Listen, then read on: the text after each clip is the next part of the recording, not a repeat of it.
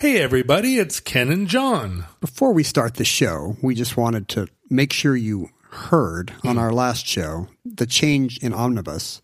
No change at all to you, the listener. The show's still delightful, the show's still free, but the show is now independent. We are independent of our corporate masters. We have uh, we pulled the ripcord. That doesn't mean it's scary for us, but it means nothing to you except that if you would like to join us on our journey and support the new independent omnibus, you can now do so through the funding mechanism of Patreon. Our Patreon account is patreon.com slash omnibus project. Uh, you can go there and uh, and join at several t- at several different tiers. Different uh, perks and privileges are in the works. For now, we just appreciate you early adopters who are hopping aboard with faith that the new uh, independent omnibus that we're building is going to be cool. Yeah, my operating principle is always donate at the level that makes you slightly uncomfortable about the the amount of your contribution. Thank you for your support of the new independent omnibus. The adventure is just beginning unless the cataclysm comes. Bum bum bum.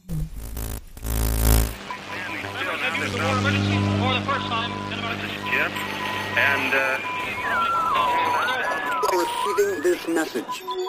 We are Ken Jennings and John Roderick. We speak to you from our present, which we can only assume is your distant past, the turbulent time that was the early 21st century.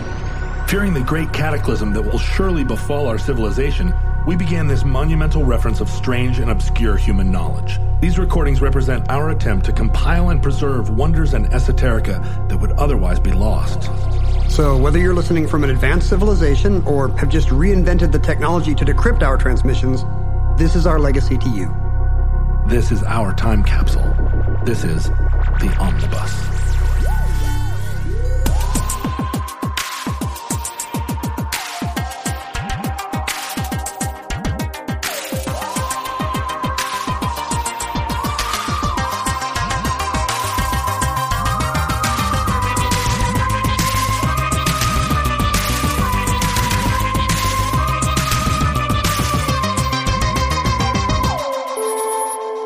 Accessed entry 494.LV2342, certificate number 38597.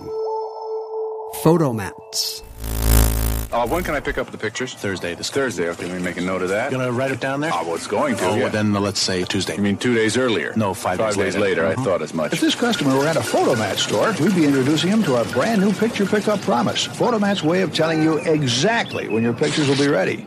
That quick? Sure, and if it doesn't work out, you get a free roll of film. Oh no no no no no! You get in trouble Oh, for it's that. no I mean, problem. Huh? It's a Fotomat policy. The Fotomat picture pickup promise. Is there a Fotomat store around here? Do you remember your first camera?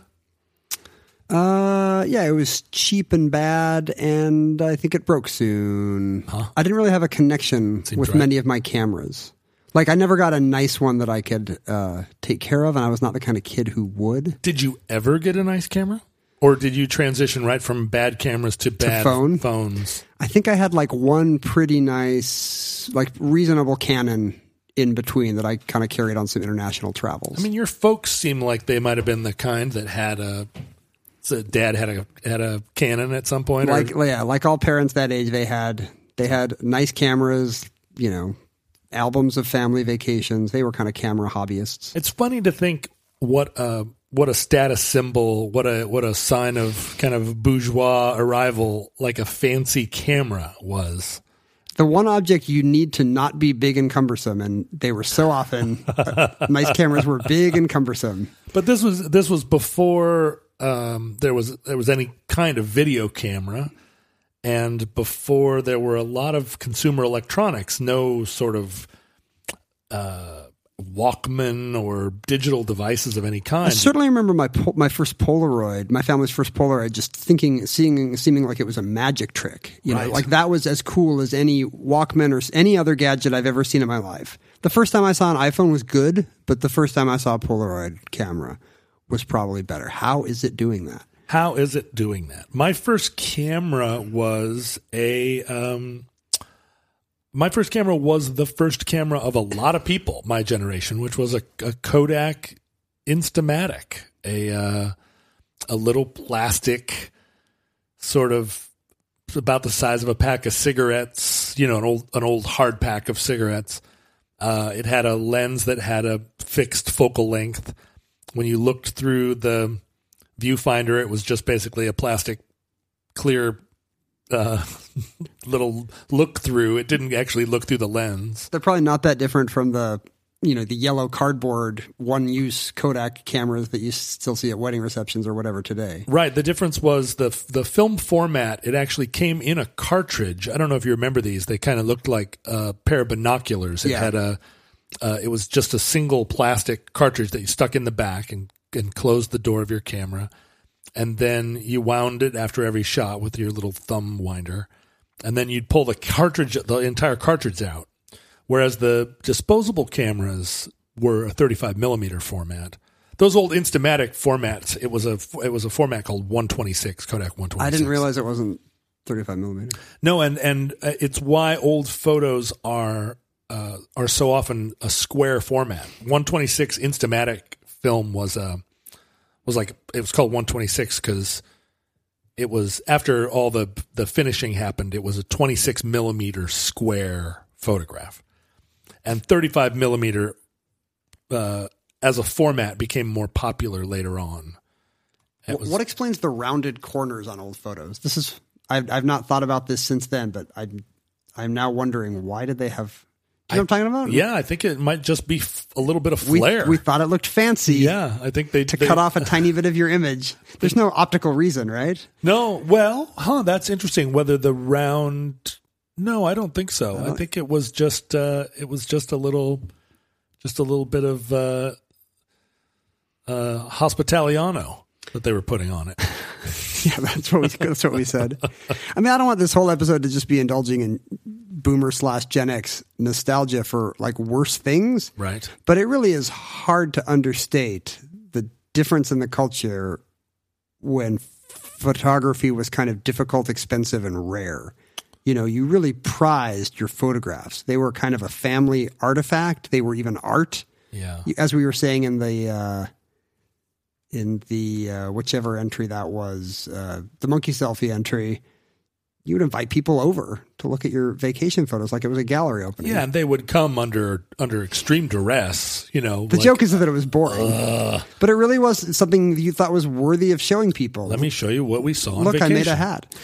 My first uh, Insta uh, Instamatic, I, I think the cartridges came in either twelve or twenty photos in a cartridge, and um, it was given to me by my dad. I think probably in about 1975, and the first trip I took out into the Alaskan bush, I brought my little Instamatic, and I still have the photos I took.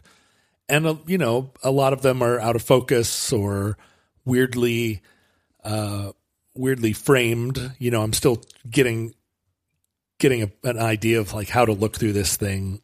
But i captured some really interesting moments in fact uh, the first Long Winters record has a couple of photos i took No, from that first roll, in, in that first roll in in the uh, in the the booklet uh, of pictures take kind of bad, weird photos as a kid in case you're ever in an indie band. But I did that thing that we all used to do, which was on a on a flight. Um, you know, when you see beautiful mountains, snow covered mountains Out the window. yeah, t- point your Instamatic out the window and take some pictures. And I just lucked out. I got a couple of really nice pictures.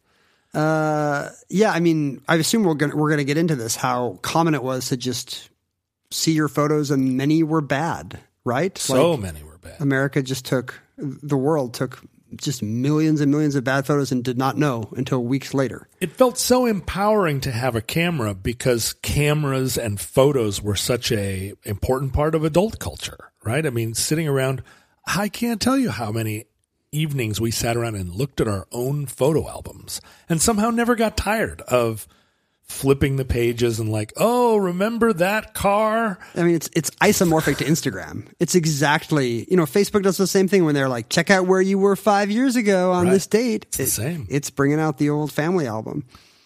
Um, and having that camera, I felt like, um, I felt like it gave me some status with other kids. Like I had a camera. How old, how old were you? I was seven, uh, seven, eight. They because other kids then immediately as they saw my camera, they all lined up. They wanted me to take their picture.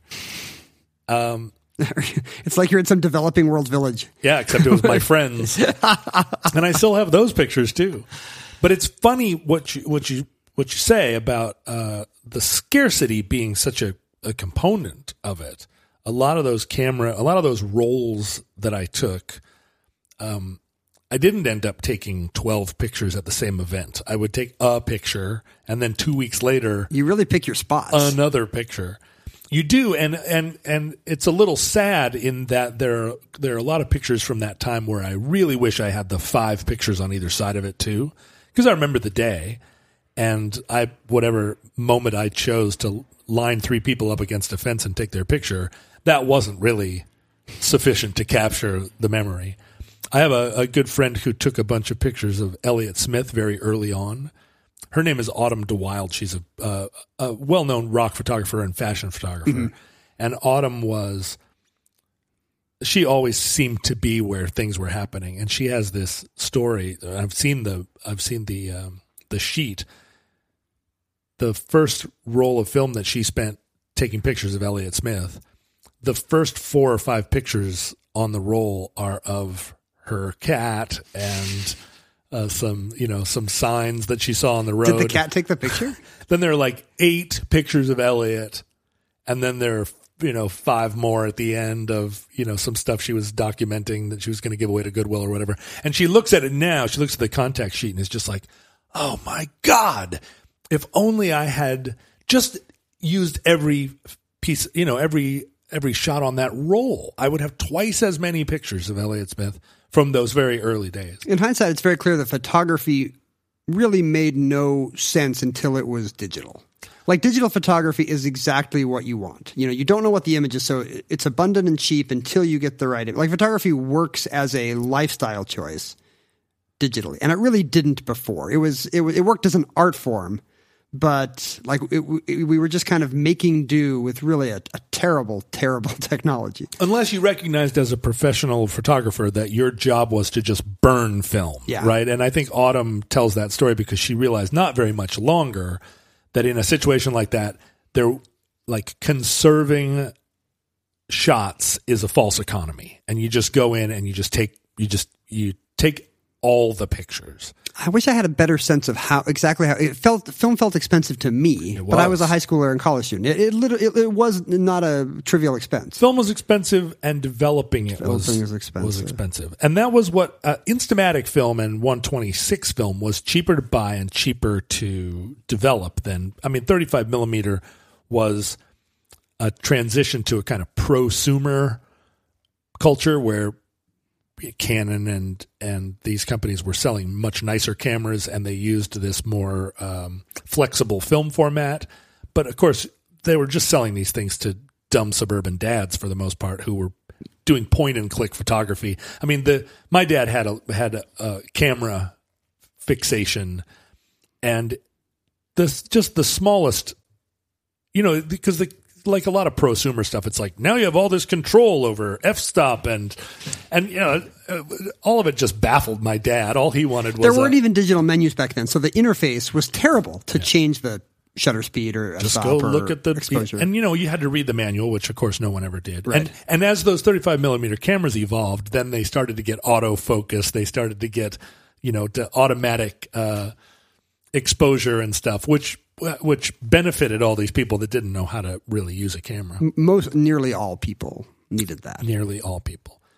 But a big part of the expense and the problem, the challenge of um, of having a- your little Instamatic or any kind of camera in the 60s and 70s was that you had to take that film in to be developed. You you were uh, you were not somebody who had a, a home dark room, and so you had to take your film to be processed to the photo processing place. When it comes to meat, quality makes a huge difference in texture and taste. And even though it might be better for you and the environment, a lot of the higher quality meat you find at the grocery store is just too expensive for most people's budget. Thankfully, there's ButcherBox.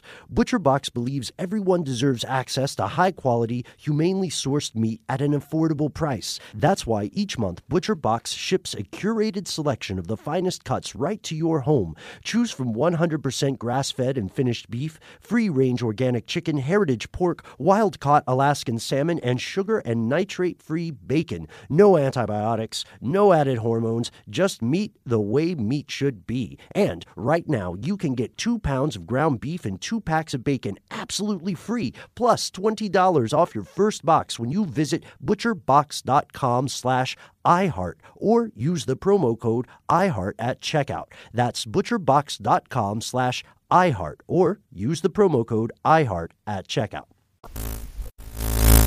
Did you see the thing that was going around social media this week? Uh, I think it's a maybe it's a clip from TV's Stranger Things where somebody's asking, "Okay, explain to me what's happening here." I've seen it happen on the show, and I get that he has to take his pictures into this red room and put some kind of water on them, and then and I get that that's how you get pictures, but like, but what's happening here? Like, This was somebody's post. yeah, this guy went viral for just his his sincere question. He's he's refining his photos or something. He puts the photos in water and somehow that makes it more clear. Is this an old film technique? And if so, what is it called? I love this so much. That he like what what magical thing is he doing with the water? That's the only way pictures existed. Did you ever spend any time in a dark room yourself? I was a high school yearbook editor. You were. So I had a photographer. I had access to a dark room. Editor. I was not a. Yeah, please, please hold your applause until the end of the show. Wait a minute. It's a lot of power. It changes everything now. it explains a lot about my like design and typography obsession, I guess. Well, and the fact that you wear that green visor every time we do this show. Why are you wearing the acetate visor? so I had a, I had access to a darkroom, but I was never a photography guy. I would go in there with the photographers and you know kind of hope that stuff came out right. And I hated the smell. My main memory of darkrooms of that era is that weird kind of uh, what is it, vinegary or sulfurous smell? Yeah, of the, of the of the of the chemically development solution. This is so interesting because I was editor of the high school newspaper at East Anchorage High School. So my friends were yearbook. The Zephyr. My friends were newspaper editor, the Spirit, and Yeah. they let me do the cartoons. But like, I got I got yearbook instead.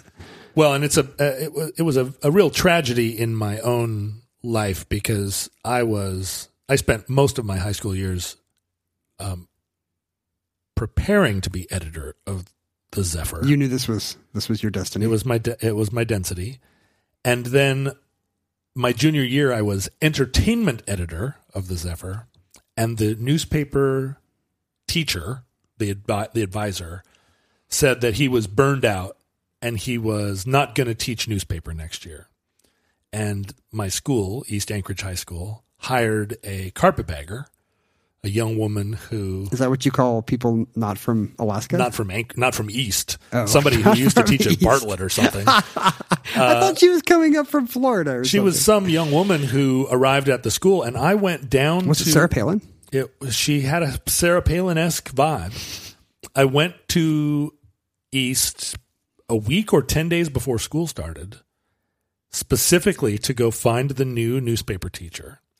And I went into the building, and she was there unpacking a box or something. I mean, this is how dedicated I was to this. That I was there Sure, the summer. know, still in summer, and said, "Hi, I'm John Roderick. I just wanted to introduce myself. I'm going to be the editor of the Zephyr next year, and I thought we should get to know each other and and start putting together a plan for the paper." And she said, "Oh, well, uh, my plan is that I'm going to be the editor of the Zephyr." Uh, and so, Wow. you're welcome to submit your material Her high school dreams did not come true, and she was gonna. And I, you know, at the time I thought she was a middle aged person. I'm sure she was 24. But the idea that she would take this job as editor of the, or as newspaper teacher, and that her take on that was here, this, you know, this incoming senior who's worked on the paper for four years and introduces himself as the new editor because, because there had always been a, a or- line of succession. Orderly transition of power. Right, and there was an editor, and then the entertainment editor, and then he became, or he or she became the editor. You know, and and it was, and when the teacher, when last year's teacher said, "I'm not teaching it anymore," like it was clear that I was that the newspaper was in good hands, right? Because I was so devoted to it. It was the only class I did well, and so it was devastating to me. She was serious. She she edited the paper. Not only was she serious, but then uh, halfway through first quarter, she decided she was going to appoint a student editor, and she appointed my girlfriend Kelly, who was not at all interested in newspaper, had only taken the class that year in order to pad her transcript so that she could get into an Ivy League college. And she couldn't have been less interested. And it was absolutely this, you know, this teacher decided she was going to teach me a lesson.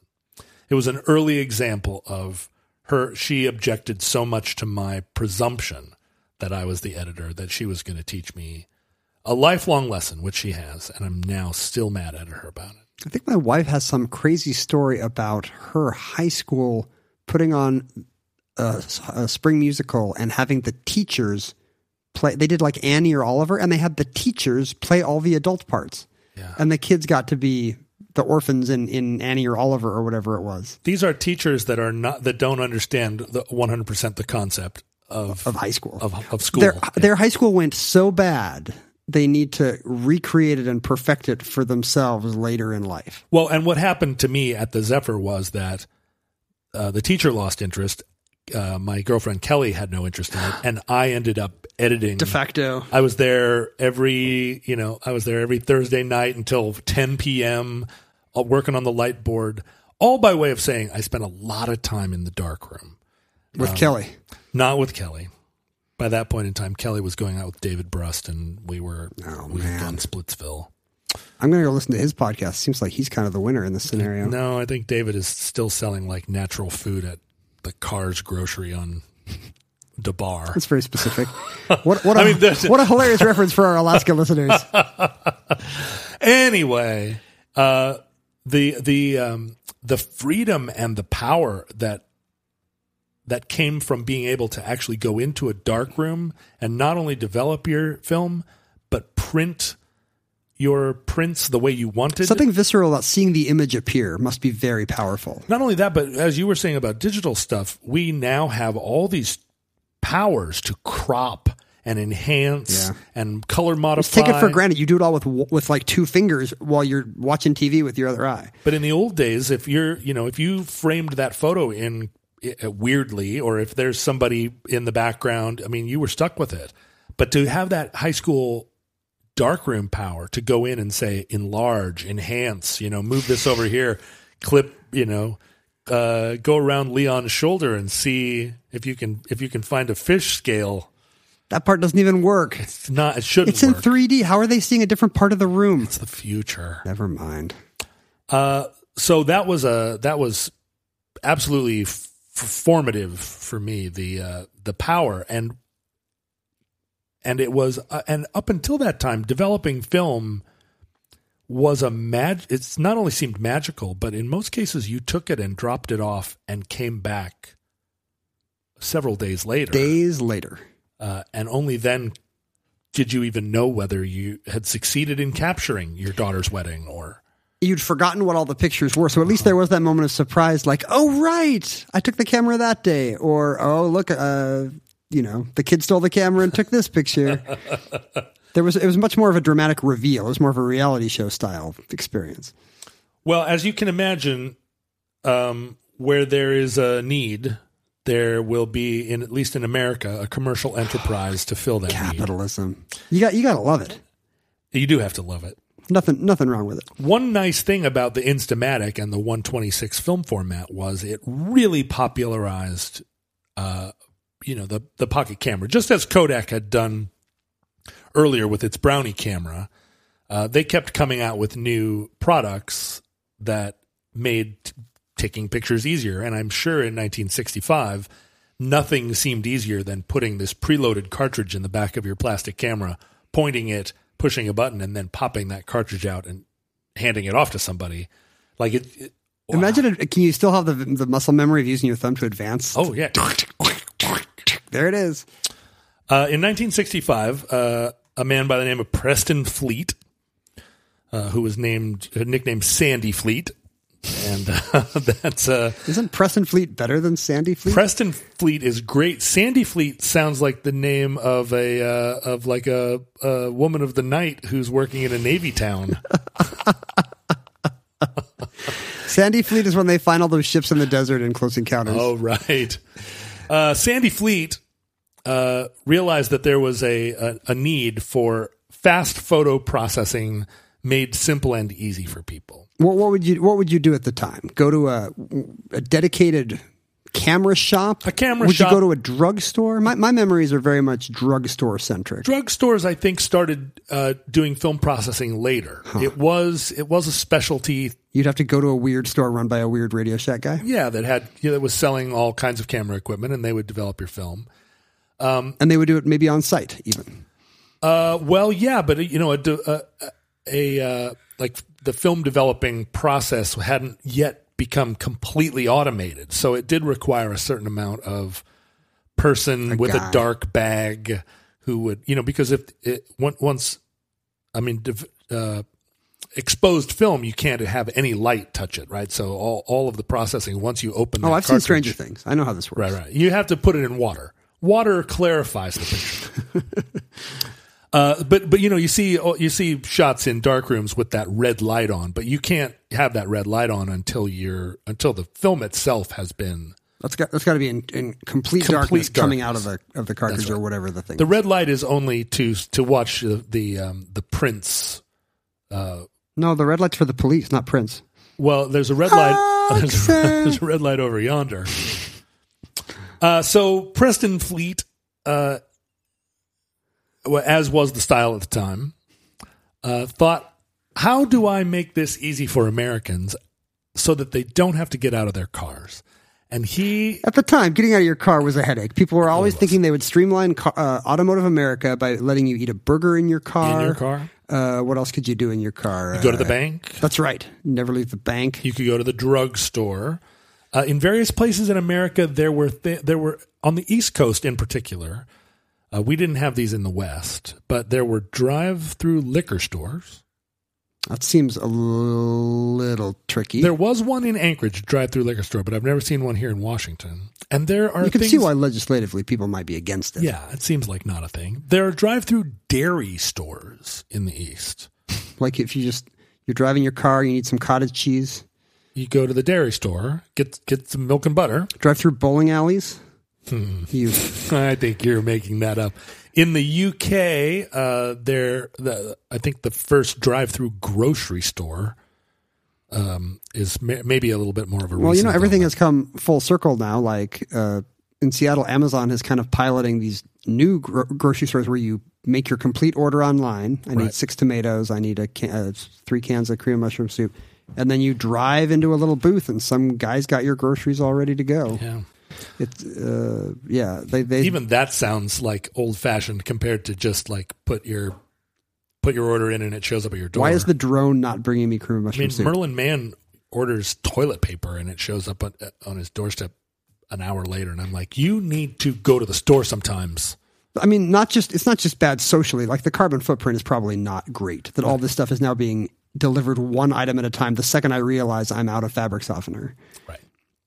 Uh, but there's a difference in America, and this should be made clear to futurelings between a drive-through and a drive-in. Uh, drive-throughs are ones where you you go up in your car, you order. Um, the first, I think, fast food restaurant that that really popularized the drive-through was the Jack in the Box, and it was super confusing to people because the the speaker. I don't know if you remember this. The speaker that you talked into was actually the was the Jack in head the Box the head. guy, Yeah. yes. and then the guy would talk back to you because they thought no one would talk to a thing that looked like a microphone. Right. You need to t- uh, Jack in the Box. So this horrifying clown head, you would kind of pull around the side of this building, and there would be this clown just like, and you'd walk up, and it would, you know, it would say, "Hello, I help you?" I guess we haven't put drive-in movies in the omnibus. That's kind of the weirdest thing of all. Like people love movies, but they hate getting out of their cars. Yeah. What if you watched a movie through the windshield of your car? Sitting in your super comfortable car. Yeah, what is the idea that movie theater seats were so bad back then? You would want your Chrysler Well, instead because the sound is worse. cars were super nice to sit in back then, big cushy seats, Mm. but also you could be in your pajamas, you could bring your own food. Um, yeah, it was. I mean, we loved our cars. We used to before uh, they became all garbage cars like now. But drive-in restaurants were, of course, a big Like thing somebody in you- roller skates bringing over Yeah. a tray of you could eat in your car, which is a, a thing I really don't understand. yeah, like it's. Hmm. I'm- My stinky car. I'm very skeptical that the no matter how nice your car seats are, it's really the right vibe for any of these things. Watching a movie, eating fried chicken. It, It just seems like the car's job is done when you're there. You know, it did its Right. it did its time. It's time to move on and actually go in the drugstore now. Well, so the idea that getting your pictures processed would be a thing you'd like to do as part of a, as a component of running errands was actually pretty uh, pretty prescient of Preston Fleet. Prescient Preston, they call it. It's funny that they wouldn't say prescient Preston or prescient Preston. Oh, right, prescient. Is that how you actually pronounce it? Prescient rather than prescient. I think that's prescient. Prescient Preston. Aren't prescients like uh, militaristic Germans? Prescient Prussian Preston. this, is, are you, this is like a mic check now. I'm actually going to look You're up, gonna look how, up? how you say Prescient. It is prescient first, alternately prescient, alternately either with scient instead of scient. I'm vindicated. Yes. Prescient is valid. yeah, uh, but you know, really, Preston should have chosen the pronunciation that made the nickname funnier. Anyway, Preston, or Sandy as we like to call him, uh, is one of the inventors of, wait for it, WD 40. Really? He made his. He made his big impact in the world inventing WD 40. Do you know what the WD stands for? Uh? Water displacement. Really? I guess because it's you know it slides its slippery stuff in there and replaces the water with something more lubricated. Oh, isn't that interesting? And it must have been the fortieth try. He must have had thirty nine unsuccessful uh, little Yeah. doorknob lubricators. Well, let that be a lesson to you as you're as you're trying to invent a lubricator. A Don't give up. Lubricator. Don't give up after the 39th one. Yeah, you get to 39 and you're like, I'm done. No, keep trying. So Preston invented the uh, the notion of the drive-through film processing kiosk. This is going to seem so crazy for anyone under 40. Like, do we really have film to develop often enough that you need a drive through window for it? The answer is yes. Apparently, and yes. Here's what's crazy to a modern listener or to a futureling is that you gave the film to the person in the Fotomat. The Fotomat, let's describe it. It's a little hut. It has a hut roof, a gold colored roof that can only be described as a hut roof. And you'll recognize it because if you see a Pizza Hut restaurant, right. It's the same. it's a giant Fotomat. It's the same exact style. I don't know why that roof is the is the, a hut roof, but it's kind of Polynesian looking, except gold. The Pizza Hut, it's red. Pizza Hut, it's red. The uh, the Fotomat is only big enough for one person at a time. It's almost entirely glass window encased, except for the hut roof, and you can basically sit in there on a stool A single cashier sitting there waiting for you. there's a I think windows on both sides, so people could drive up from either side, and you would drive up, and, And the, you'd say, 24 photos of my family, please. that's right. The the the Fotomat uh, employee. Uh, they tried to they hi- tried to hire mostly college girls, a- in which case uh, they were called Fotomates. Wait, no. Sorry, I'm afraid so. And if they were boys, they were called Fotomacs. MAC. Yeah. So a, a college guy is called a mac, and uh, And the college girl gal is- is a mate. You're supposed to imagine that this cashier you're handing your film to is your mate. your little mate. That's awful. She had uh, they they had uniforms, little stewardess outfits, basically, and you would hand her your film. She would write your name and information down on an envelope. she can't develop it there. There's absolutely no film development cap- uh, capacity there. The film is picked up by a courier. This thing could do any business that has a courier come. That's right. But for some reason, it's doing film. Photos, because there, because as you say, there are that taking pictures is that It's popular. a it's a common errand. Like you got to run to the bank and you've got to run to the grocery store and you got to pick up your photos. you got to pick up your photos or drop off your photos. You've just got a constant stream of photos to develop. And that's what we said: drop them off or pick them up. Right? You got to pick up your pic- pick up your photos, drop off your photos. And then the what what made Fotomat innovative was that it was it was a 24 hour turnaround.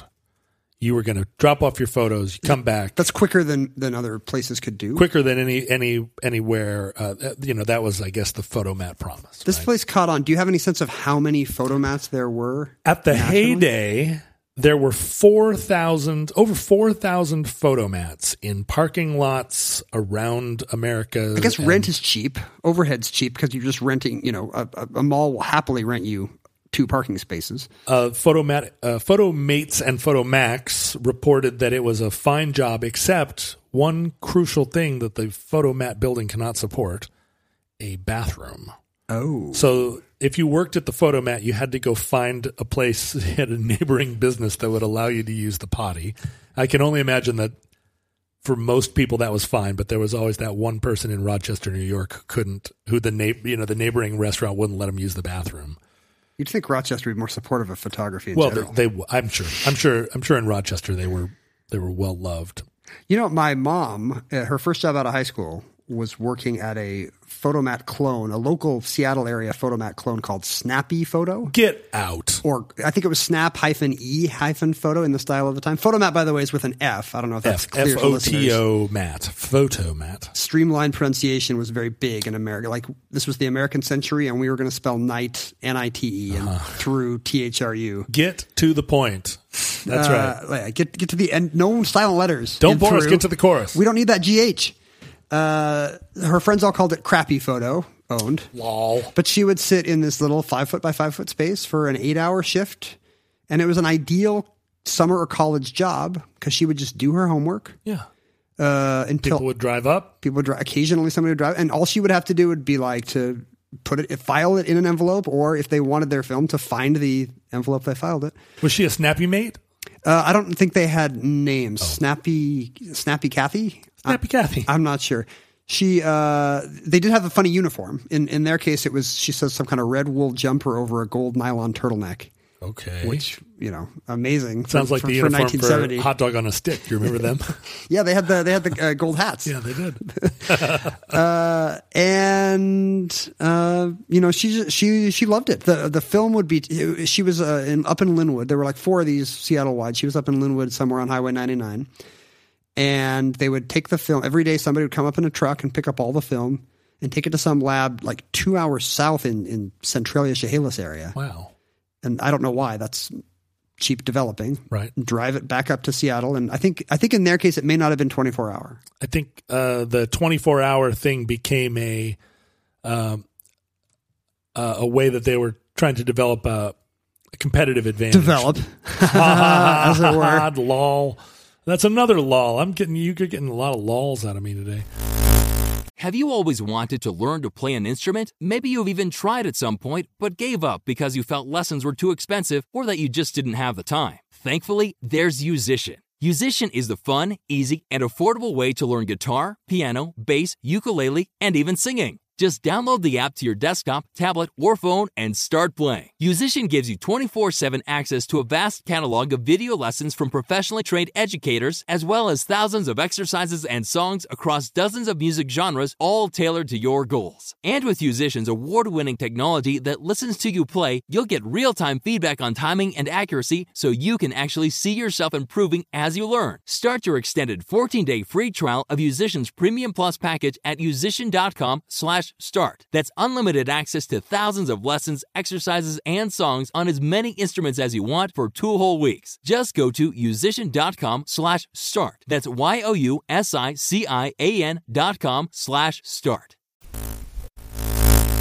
My mom said it was a great job. I think she, my dad would come over when he was done with his doing his janitorial stuff at Sandpoint Oh, Naval Base, naval which, base. which was which was his job, and uh, maybe they would canoodle in the in the Fotomat or the off-brand Fotomat.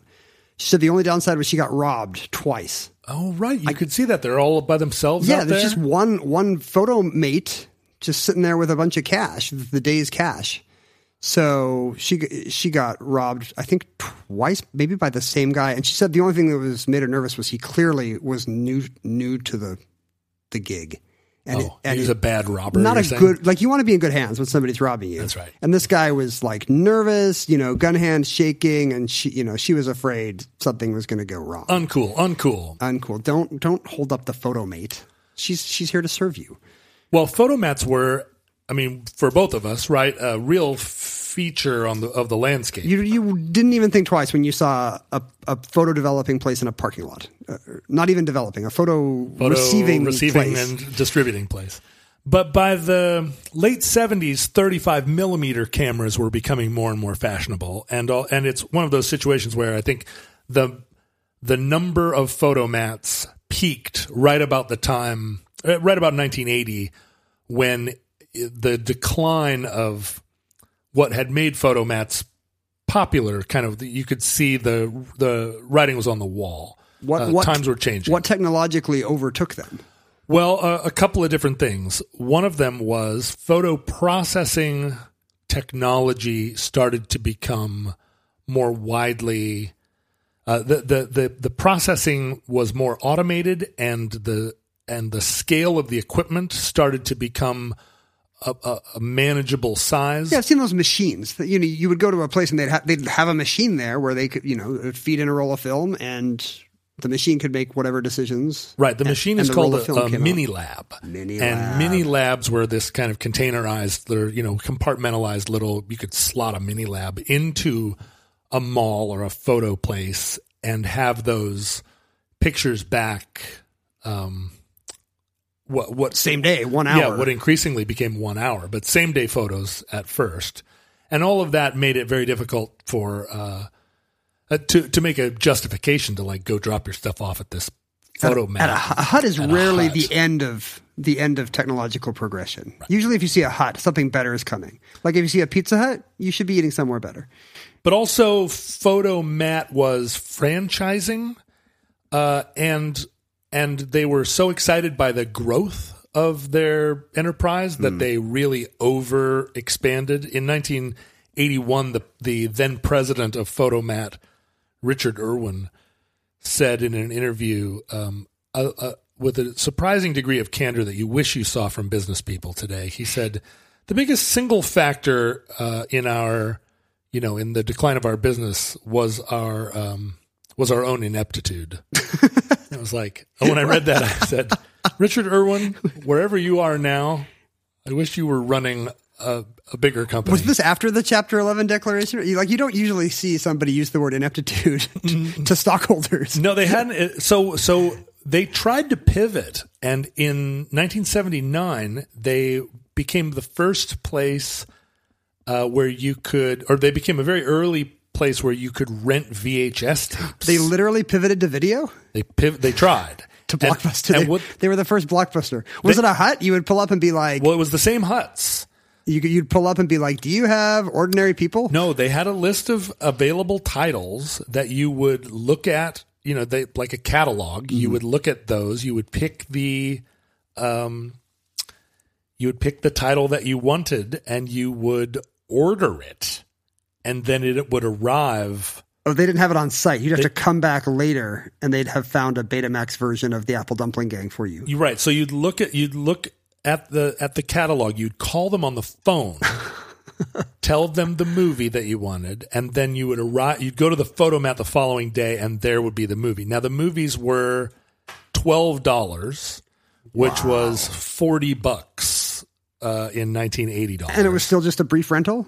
It was a week. You could have it for a week, and uh-huh. eventually they they went they went to a ten dollars for a week long rental. And as you remember, like renting a movie for a week was a real selling point at the time because either it was going to take you a week to watch it, or maybe you'd watch it three times. I don't so know. get your money's worth. Why the hell would you want five days? It was just that you didn't want to have to take it back. That whole rental market made the pricing very weird. Like studios in the early days of of uh, video rental as an industry, the studios would price their new movies at like ninety or one hundred and ten dollars for a while, so that nobody could buy their own copy at home. So you'd have to go through one of these rental chains Right. to see your movie. And that's what happened here. Paramount Pictures um, made a contract with Fotomat to supply Paramount films. your favorite Paramount films? Yeah, uh, but Raiders of the Lost Ark? They couldn't get uh, they couldn't get all the other studios to sign on.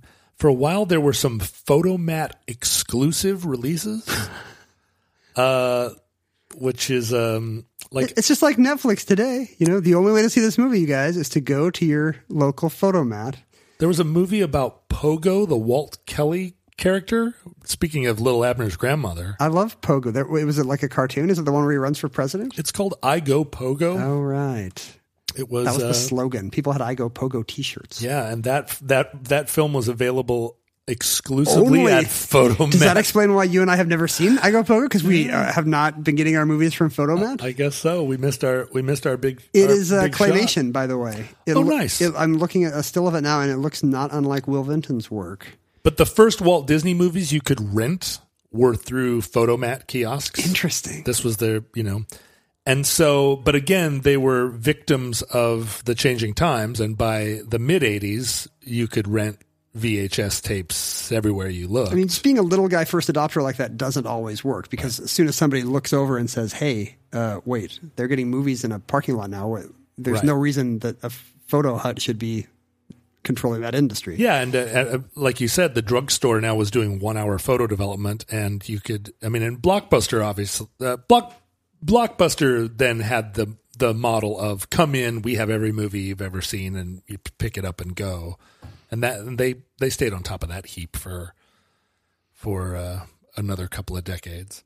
But by 1983, the 4,000 Fotomats had dwindled to 1,000 Fotomats, and um, and then kind of hilariously, um, they went through a series of new owners, all at the wrong moment. Like Konica, uh, the Japanese company, bought Fotomat in uh, 1986, where it was like, this is not 86 is not the time to get into the drive up photo business. Uh, and so eventually it was all, you know, the it was all shut down. But the photo booths, the mats themselves, um, the huts, if you will, in a lot of cases were torn down, bulldozed, papered over. They probably had foundations, but not not much of one. You know, probably easy easy enough to remove and pave over. And I'm sure plenty of people took them and turned them into chicken coops or children's playhouses or whatever else. Can this to this day? Can you drive around rural America and spot the the turkey coop that's a Fotomat? Well, you don't have to go that far because there are still Fotomat booths in parking lots in situ, in situ, as it were, uh, performing a, a variety of functions as a kind of starter incubator spot for people that are that are starting businesses. They they are watch repair places and places that you go to drop off your tailoring. Because the rent is probably super cheap. Super cheap. There and there aren't a lot of businesses that can do it. They're they're great little coffee kiosks, although they're it's often you know you have to have some exterior plumbing or you know there has to be water there if you're going to make espresso. Um, but but you can find them now all across North America, used for these different purposes, and a lot of them are are still standing but kind of abandoned, papered over, used as little billboards.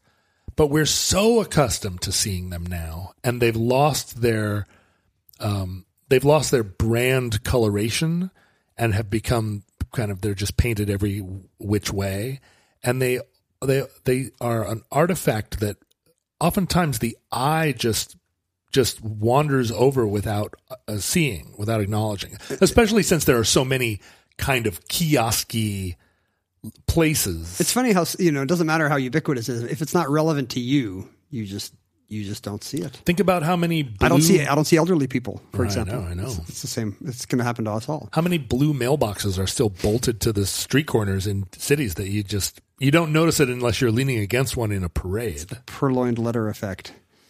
But uh, but there are there are pro- I mean I don't know where the nearest kiosk to us is, but I'm sure that there's a I'm sure there are Instagram accounts. There's probably a website that has that lets you map your closest old Fotomat. But there were four thousand of them at one time. They once roamed the plains like the they, the sky was black with them. So like the buffalo, like the passenger pigeon, they are uh, once uh, an icon that once filled filled America's skies. That um, that wa- that the passage of time has rendered either extinct, obsolete, or just a more expensive and less good tasting hamburger. Let's go find a uh, espresso place that's a former Fotomat and uh, just chat with the barista, or as I like to call her, the coffee mate. The coffee mate. And that concludes Fotomats. Entry 494.LV2342, certificate number 38597, in the omnibus. Futurelings, the omnibus is now an independent concern, and our connection with you, our listeners in any era, is more important than ever. We hope to that end that you will follow us on social media, interact with us despite your, your distaste for w- the wreckage it left in its wake. Uh, in our era, and we hope in, in yours as well, we were uh, in archives in your era. We were uh, at Omnibus Project. Anywhere you care to look for us, uh, I was at Ken Jennings on Twitter. John was at John Roderick on Twitter and Instagram. Uh, there was a delightful community of listeners called the Futurelings. You could find that page on Facebook. Come join the fun. I'm sure uh, they will start to be. They'll be publishing photos of old Fotomats um, immediately. We will never see another Christian Science reading room on that forum now that they have a new white whale. We received uh, physical mail. People, people sent. Somebody sent you glasses frames. They did. Somebody literally sent John glasses They frames. They did. They're lovely. uh, or uh, a postcard. I don't know if I I don't know if I talked about this one. This is a very confusing note about the Lackawanna Railroad in Scranton, Pennsylvania. It's got a little poem on the front about uh, Phoebe's bright linen white dress um, that couldn't exist without the coal that's powering her train. Hmm, the coal that's powering her train, eh? But if you know what I mean. But then on the back, the, the, the there's a it, the poem has been expanded to six lines, and it's not clear whether uh, this is an expansion by the sender, whoever sent us this from Johnstown, Pennsylvania, or whether he just has access to a longer version of uh, of the poem about Phoebe. But we get great stuff like this, and we, we appreciate it. If you uh, want to send something digital, you could just scan your postcard and send it to uh, our email inbox, which is was the omnibus project at gmail.com. If you wanted to send material support for the fo- podcast, you know, we can eBay all the glasses frames we want, but that's not going to keep the lights on, John. No, it's true. Uh, like the gold fillings in your in your uh, now decaying mouth. No, don't send those. No, actually, it's just gold. If you dig up a gold hat, If if you if you dig up a gold hat, man, we will take it. first use it to predict an eclipse or a solstice, but then when you're bored with that, uh, send it to us. Send us your used gold hats. I can think of so many things that you could find in your granddad's closet that you could send us. Coin collection, stamp collection. Do you think this is how we should fund the omnibus now on, on, on like uh, Goodwill stuff? I'm 100% down with that. We would be the only podcast to monetize using that method Funded entirely by your from your attic. your dad's attic. Uh, but if you just want to like send a digital financial contribution, it's very easy to do that uh, at patreon.com slash omnibus project. You can decide which tier of generous omnibus futureling listener you are, and that uh, makes you a part of our community and continues to power the uh, the entries. Yeah, let your freak flags fly, y'all. Um, speaking of y'all, futurelings, from our vantage point in your distant past, parked out in front of a long closed Fotomat, trying to get the attention of a ghost Fotomate inside and ask her if she can make us some coffee. Did she die there? Ken doesn't even scenario? drink coffee. Did this? Did the, did the ghost? Did the Fotomate die in the booth? I think that every photo mat booth is inhabited by the ghost of a former employee who didn't die, but who left a little part of herself there. Like a like a photographic negative. That's sort right, Of, just in like a, way. ghost image. Oh. Um, we have no idea how long these ghost images will survive, but we hope and pray that the catastrophe that we fear may never come.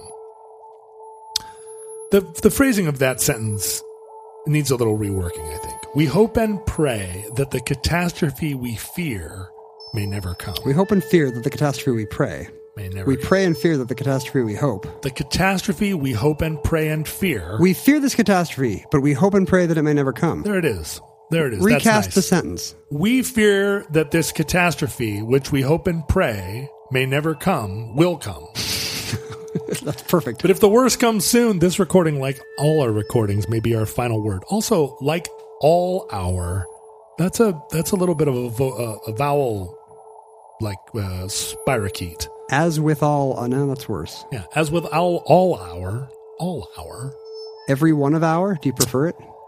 Like this recording, like every one of our recordings, may be our final word. But if Providence allows, we hope to be back with you soon for another entry in the omnibus.